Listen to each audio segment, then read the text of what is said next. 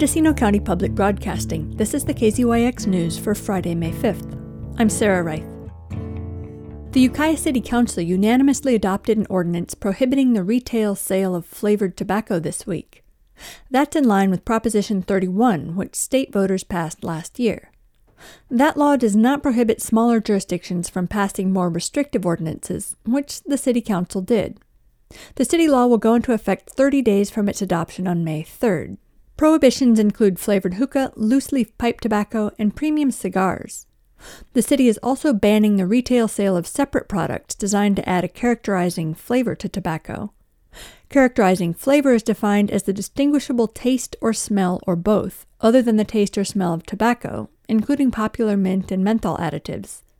Assistant City Attorney Darcy Vaughn briefed the council on the new ordinance. It also includes, um, in its definition, a reasonable person standard that would make enforcement a little bit easier so that, um, you know, even when RJ Reynolds, for example, they introduce a tobacco product that instead of calling it, you know, grape, they call it purple, it will allow our enforcement officers to say, hey, I detect a, a flavor component here. This is a prohibited product.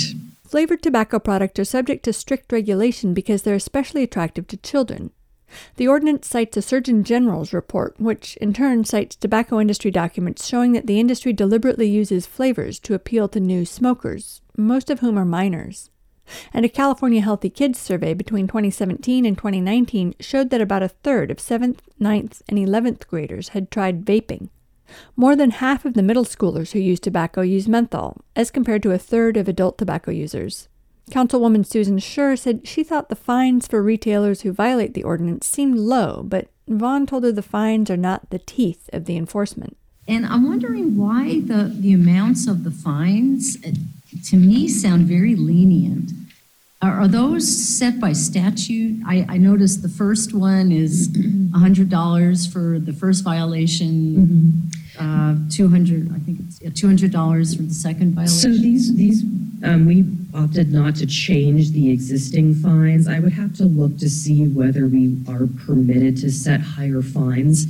We have opted to use, the teeth for our enforcement provision lies in the, um, license suspension and revocation because it's, it's actually difficult for the city to collect on administrative fines. Um, we can only, um, we would have to basically initiate litigation to, to collect these fines. So it's really the, the threat of, you know, taking away their ability to sell tobacco products. The new ordinance also updates the city code to match state law, which now prohibits the sale of tobacco products to anyone under 21 rather than 18. Bars and the waiting rooms and other areas of health facilities have also been added to the list of enclosed spaces where smoking is not allowed.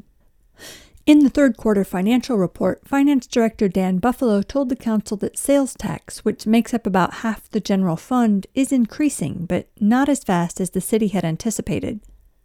And the rising cost of power is a concern, even as the city returns to the pre pandemic policy of shutting off power when accounts are unpaid. Buffalo summarized the mixed news.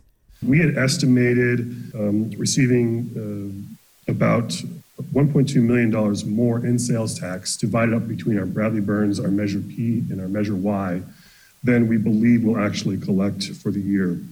Uh, the bad news is that eliminates the budgetary surplus that we were expecting for the year. The good news is we had a budgetary surplus that could help navigate that loss. Um, that's where we are right now. We'll see what actually happens to close out the fiscal year.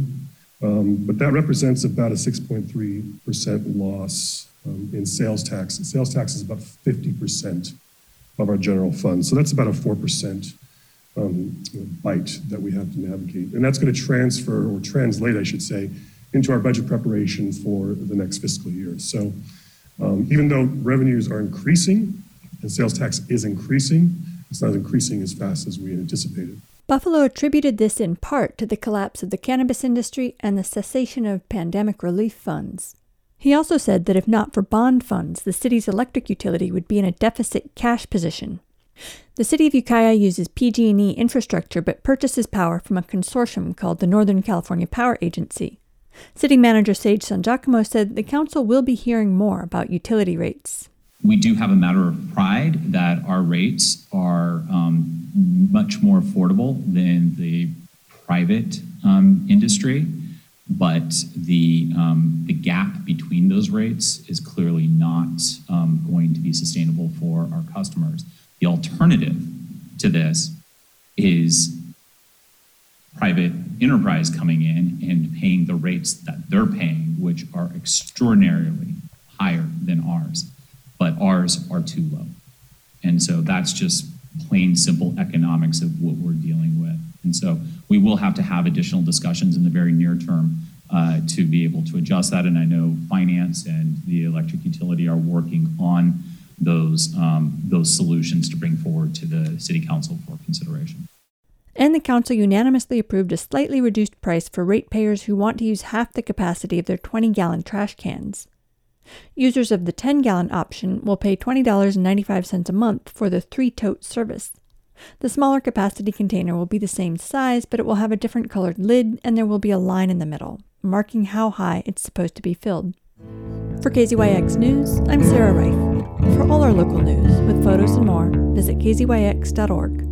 You can also subscribe to the KZYX News podcast, wherever you get your podcasts.